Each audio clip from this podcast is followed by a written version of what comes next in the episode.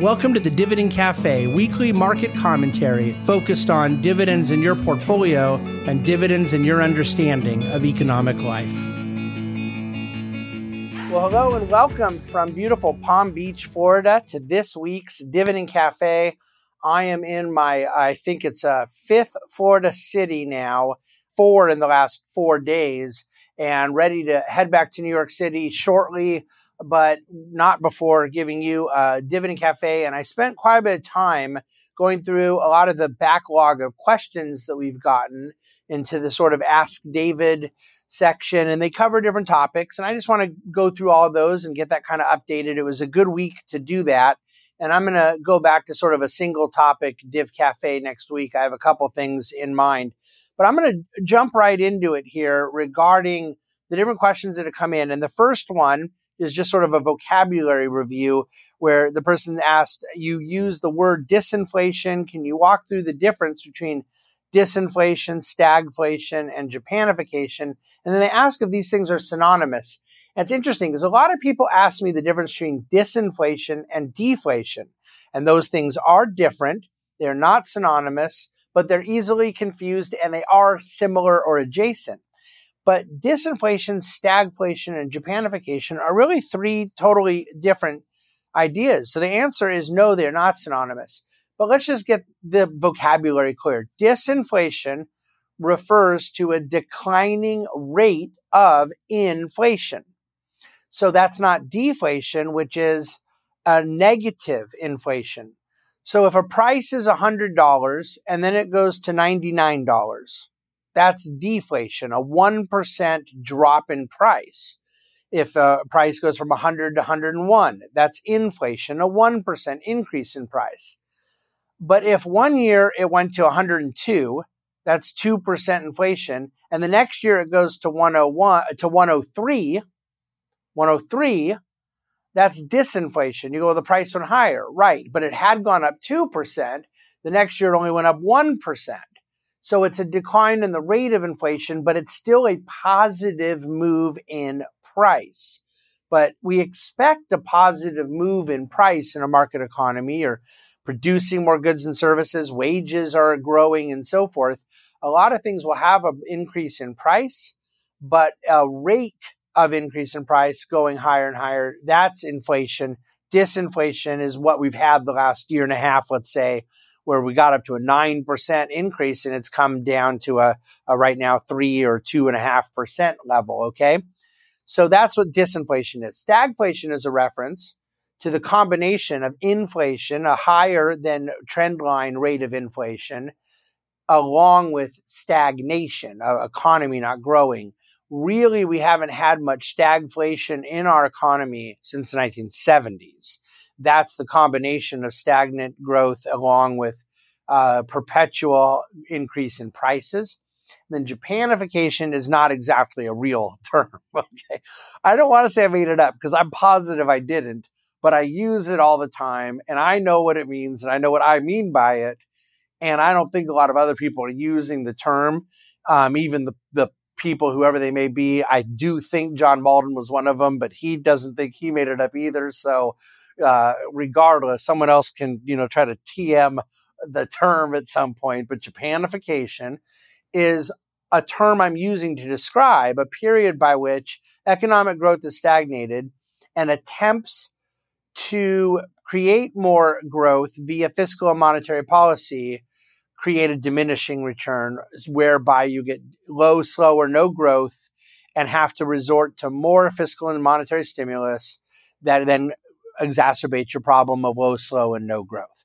That's what Japanification is. There's a lot of economic concepts inside of it. I'm going to talk more about some of this in a few minutes, but th- that's the vocabulary. Okay, so there, one, you got five for the price of one disinflation, deflation, stagnation, inflation, and Japanification. I hope you have some vocabulary uh, 101 today. Okay, a really, really good question from Chris here. There are obviously lots of market bets around the timing and increments that the Fed will be lowering rates this year. But why should the Fed ease at all if none of the fundamental economic numbers change? GDP growth, employment, inflation, the banking industry, credit stress in general are fine. The Fed should not ease simply because of the passage of time and market expectations, in my opinion. Am I wrong? Well, here's the thing that Chris is saying, which in theory could be true, but is missing a certain forward expectation. I first want to start with the idea that what the Fed is trying to do, I don't believe in, which is find the neutral rate and then either uh, find the right spot to go above the neutral rate to slow economic activity or the right level below the neutral rate to accelerate economic activity. And that first presupposes that the Fed's able to know what that neutral rate is. And second, that they're able to get the right mix of what goes above neutral to tighten and slow, or what goes below neutral to accelerate and stimulate. And uh, my opinion is that the reason the Fed should not be at five and a quarter, five and a half, even though unemployment's low, GDP is good, et cetera, is the other issue you brought up, which was credit stress, which is fully, I fully agree, is right now not a problem. But it is the fact that if you believe in the Fed being active in trying to adjudicate this, there is no question, no question that if the Fed stays tight like this, they will create that so quote unquote hard landing, higher unemployment, lower GDP, higher credit stress via the maturity wall of debt, whether it be to a certain degree amount of fixed residential mortgages, but far more in commercial mortgages that are going to reset. And when I said fixed residential, I meant variable residential that are going to reset, but far more with commercial, with the bank loan market, with corporate debt, whether it be investment grade or high yield, whether it be in the bond market or private credit. The Fed is well aware of these data points. The Fed is well aware that you cannot get construction loans right now for new projects. It hasn't hurt GDP for the last 18 months. But you talk about monetary, monetary lags, Milton Friedman's concept of the lag effects in this. This is what they're trying, why they need to go back to what I believe is a neutral rate, which is most certainly lower than five and a quarter, five and a half, is because that will end up happening. And then you will end up getting this ping pong back and forth of too loose, then too tight, then too loose again. Now, I already have baked in my expectations since I've lived it my entire adult life that the Fed goes too loose too long and then ends up going too tight, rinse and repeat. This is the sort of Austrian viewpoint of boom bust cycles that a Fed creates. So I freely admit that's what they're going to do. But I'm talking about, to Chris's question, within the confines of what the Fed is seeking to do the reason to not just stay status quo at a level that is above the neutral rate is because those things will then become highly problematic and there's no reason for them to. The price level is dropping. There is disinflation and in many cases deflation. So it's all about being anticipatory. And you say, well, why, sh- why should the Fed be anticipatory? I didn't make the system. I would be perfectly fine to have a rules based system. But if we had a rules based system, if we were doing this on nominal GDP growth, if we were doing it on nominal GDP targeting, if we were doing it on a commodity price indicator, there's no possible way the rate would be this high. So it has to do with avoiding stress levels into the banking system, the credit markets, not the fact that right now it hasn't yet bit. Okay. You, you could argue, by the way, I'm making up this analogy right now. And for those of you who have listened to me for a while, you know, sometimes when I do this, it could be sheer brilliance. sometimes it can be really off. But my viewpoint here would be why not keep touching infected and dirty things? You're not getting a cold, you're not sick, you may as well just keep doing it. And the reason is at some point you're going to get sick. All right, that analogy's pretty good, I think, but I haven't thought through it. All right, next, CapEx.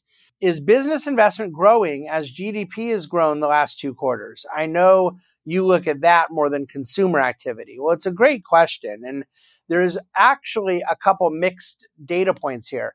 CapEx has come up a bit, non residential fixed investment, but it is disproportionately on the government spending side. So that forces a question of whether or not that matters. On one hand, it is entirely possible to get productive spending from the government sector into the private sector. we people could disagree with it politically. There could be problems with it in terms of corporate welfare, other things. But let's take the CHIPS Act, for example. If the government is spending and yet all of a sudden there's stimulative activity happening with semiconductors, does it matter to the economy that it was the government spending the money versus private sector? And the answer is yes and no. It, it is very possible to get GDP boost from that. It is very possible to get productivity boost from that. That capex can be helpful. But if it's deficit funded, all we've done is pull growth in the present. We get growth in the present that we pull from the future. Okay? So that's the issue with the government spending. A lot of it is just simply unproductive, most of it, in terms of economic analysis. But some of it can be. CapEx is an example. It can be. It's just that it has a trade off. And the trade off is future debt and deficits. Okay. Um, I would add too, by the way, construction spending for manufacturing alone was $214 billion last year. And that was up 61% from the year before. I've talked before about factory construction is up 77%. A lot of that's government spending, but not all of it. But the question is will there be more private sector activity in the constructed facilities that are coming about for manufacturing? Whether it was government spent money or not, I would think it would be. And this is an argument for why I do think we have the possibility of a short term, short to intermediate term productivity boost. I certainly hope we do. But to the extent that some of it may be around stemming from legislation I don't agree with or that produces bigger problems later that pull from economic growth, Japanification, that has to be factored into a longer term prognosis. All right. Um, well, a really thoughtful question here. Could you explain a bit as to what alternatives you use and what criteria, referring to alternative investments? And it's complicated to answer this at a macro level across a wide audience every client. We're addressing their portfolio construction individually and their weighted asset allocation. One client that has 50% in our core dividend portfolio, but 25% alternatives, there might be different reasons going on there. Another client might have 58% in core dividend, 20% in alternatives, and other things that fill in the, the remainder. I'm saying it as a sort of example.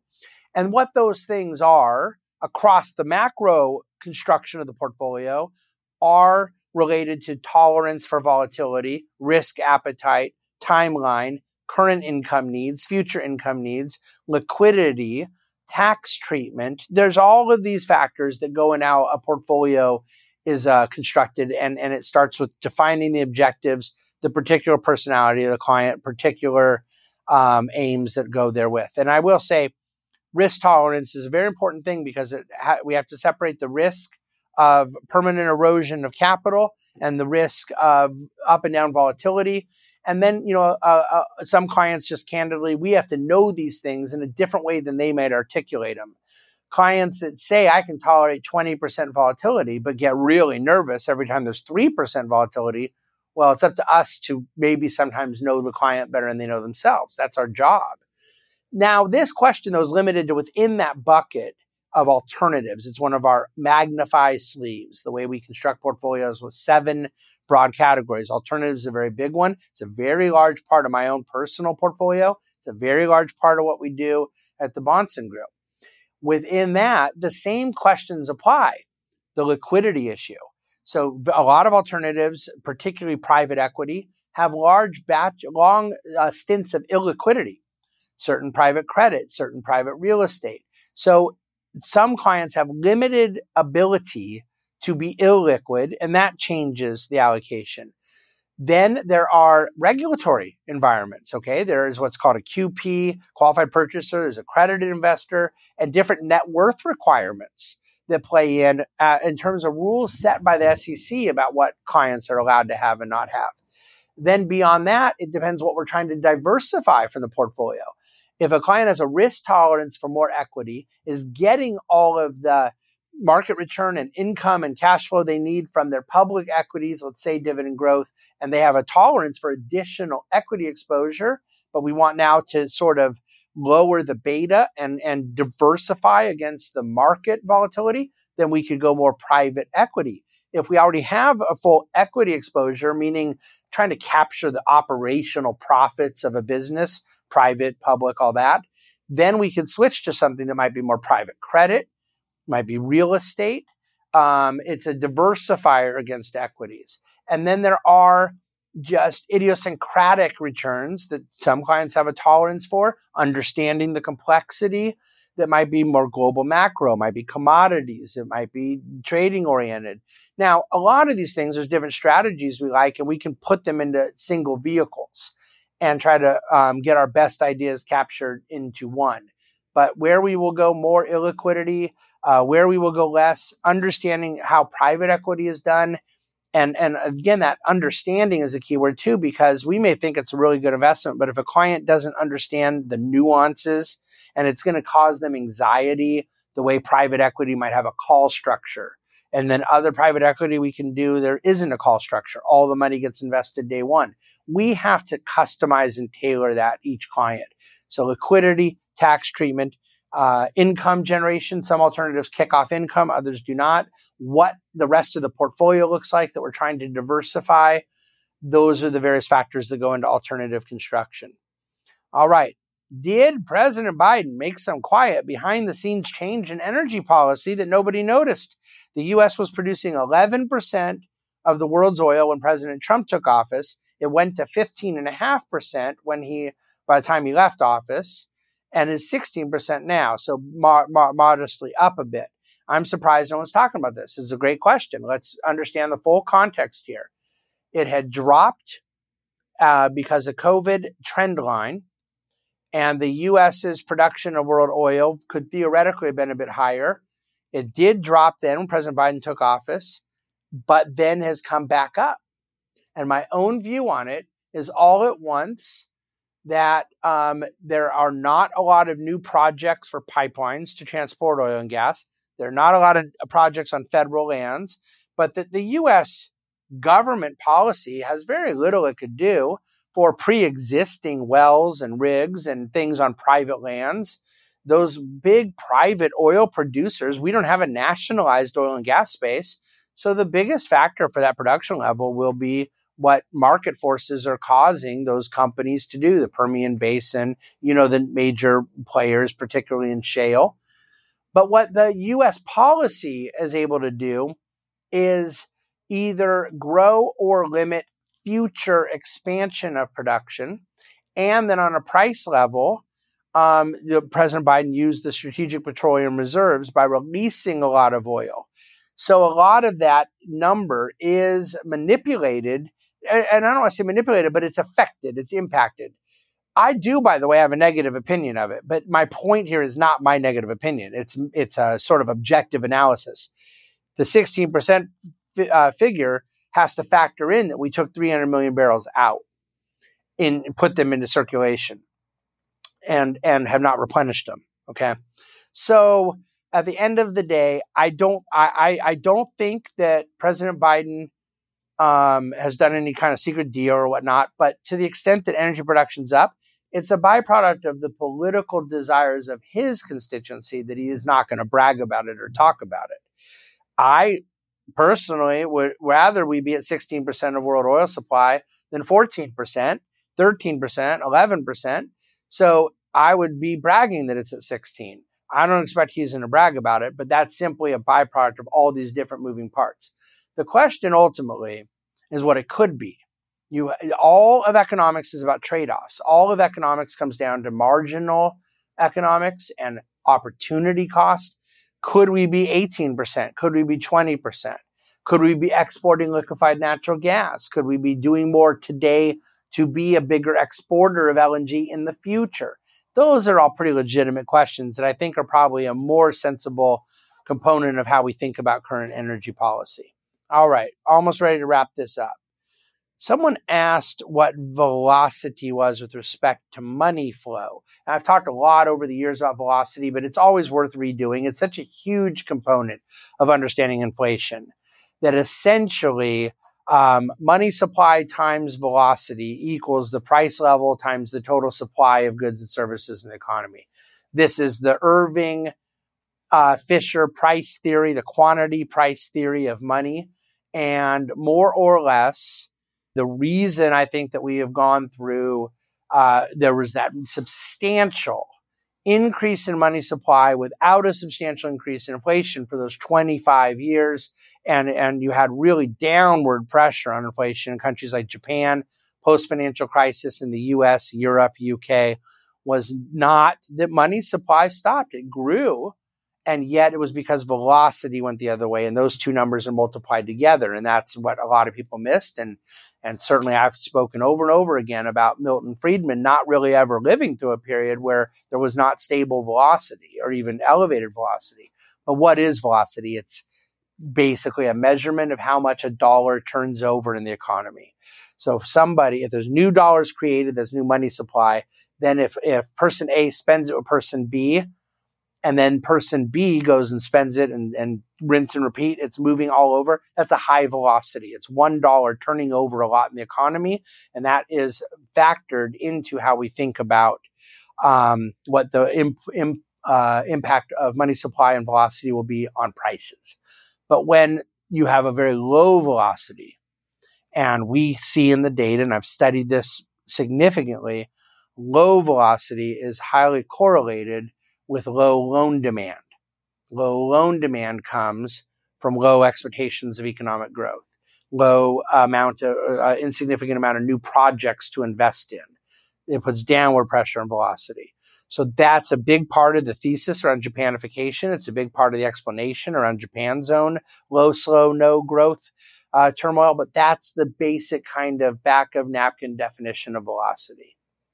All right, there are going to be a couple other questions that I'm going to leave you to look at at dividendcafe.com because I am limited in time. My very last thing I'm going to cover, because it's kind of easy one, is how does the labor participation force, how does the Bureau of Labor Statistics measure people that are so-called creators, you know, YouTube creators? Uh, they may be making some money, and yet are, is the BLS counting them as employed or unemployed? And it could be creators, it could be social media, there's a lot of these sort of gig economy issues that might be newer, off grid, and are they distorting the data or not? And the best way to answer it is to understand that, first of all, if this was being missed, it would be understating employment, not understating unemployment. You follow me? That we'd be talking about people that are technically employed, self employed, and that would make the, the very low unemployment we have lower, not higher. However, the BLS does measure self employed in the statistics, and that's part of the model that they have. Now, are they able to capture all the new gig economy people that are re- self identified as self employed? I, I don't I don't think we have any way to know that. But that would I would suspect that we do in the sense that that would be putting lower pressure on the um, unemployment, not higher. And so this is factored in. We've always had consultants. We've always had, you know, I mean, look, this term influencer is a new word. It's kind of a laughable word, in my opinion. But are there people out there that are making a living that don't have an outside job, don't have a W 2, don't have a K 1, don't have a 1099, and they're self employed as a influencer? There are. And is that factored into the self employment cap, uh, capture of the BLS? I imagine it is, and I imagine it isn't perfectly. But how many people is that really? Is Enough to move the needle in a labor force of 160 million people uh, with three, four million unemployed, with nine million job openings? I don't think so. I don't think these things are needle moving, but these are good questions, stuff to continually think about, challenge ourselves as we analyze the data. I'll leave it there. There are a few more questions at dividendcafe.com. Thank you so much for listening. Thank you for watching. And thank you for reading Div Cafe. And I will see you next week. Where am I recording next week? I will be very likely recording in Nashville, Tennessee, but poss- I'll be at our Nashville office next week. But I might even be recording at a special surprise destination. We shall see. Thanks so much. Have a good weekend. The Bahnsen Group is a group of investment professionals registered with Hightower Securities LLC, member FINRA and SIPC, and with Hightower Advisors LLC, a registered investment advisor with the SEC. Securities are offered through Hightower Securities LLC. Advisory services are offered through Hightower Advisors LLC. This is not an offer to buy or sell securities. No investment process is free risk. There is no guarantee that the investment process or investment opportunities referenced herein will be profitable. Past performance is not indicative of current or future performance and is not a guarantee.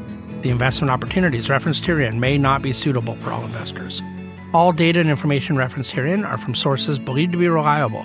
Any opinions, news, research, analyses, prices, or other information contained in this research is provided as general market commentary and does not constitute investment advice. The Bahnsen Group and Hightower shall not in any way be liable for claims and make no expressed or implied representations or warranties as to the accuracy or completeness of the data and other information, or for statements or errors contained in or omissions from the obtained data and information referenced herein. The data and information are provided as of the date referenced. Such data and information are subject to change without notice. This document was created for informational purposes only. The opinions expressed are solely those of the Bahnsen Group and do not represent those of Hightower Advisors LLC or any of its affiliates. Hightower Advisors do not provide tax or legal advice. This material was not intended or written to be used or presented to any entity as tax advice or tax information. Tax laws vary based on the client's individual circumstances and can change at any time without notice. Clients are urged to consult their tax or legal advisor for any related questions.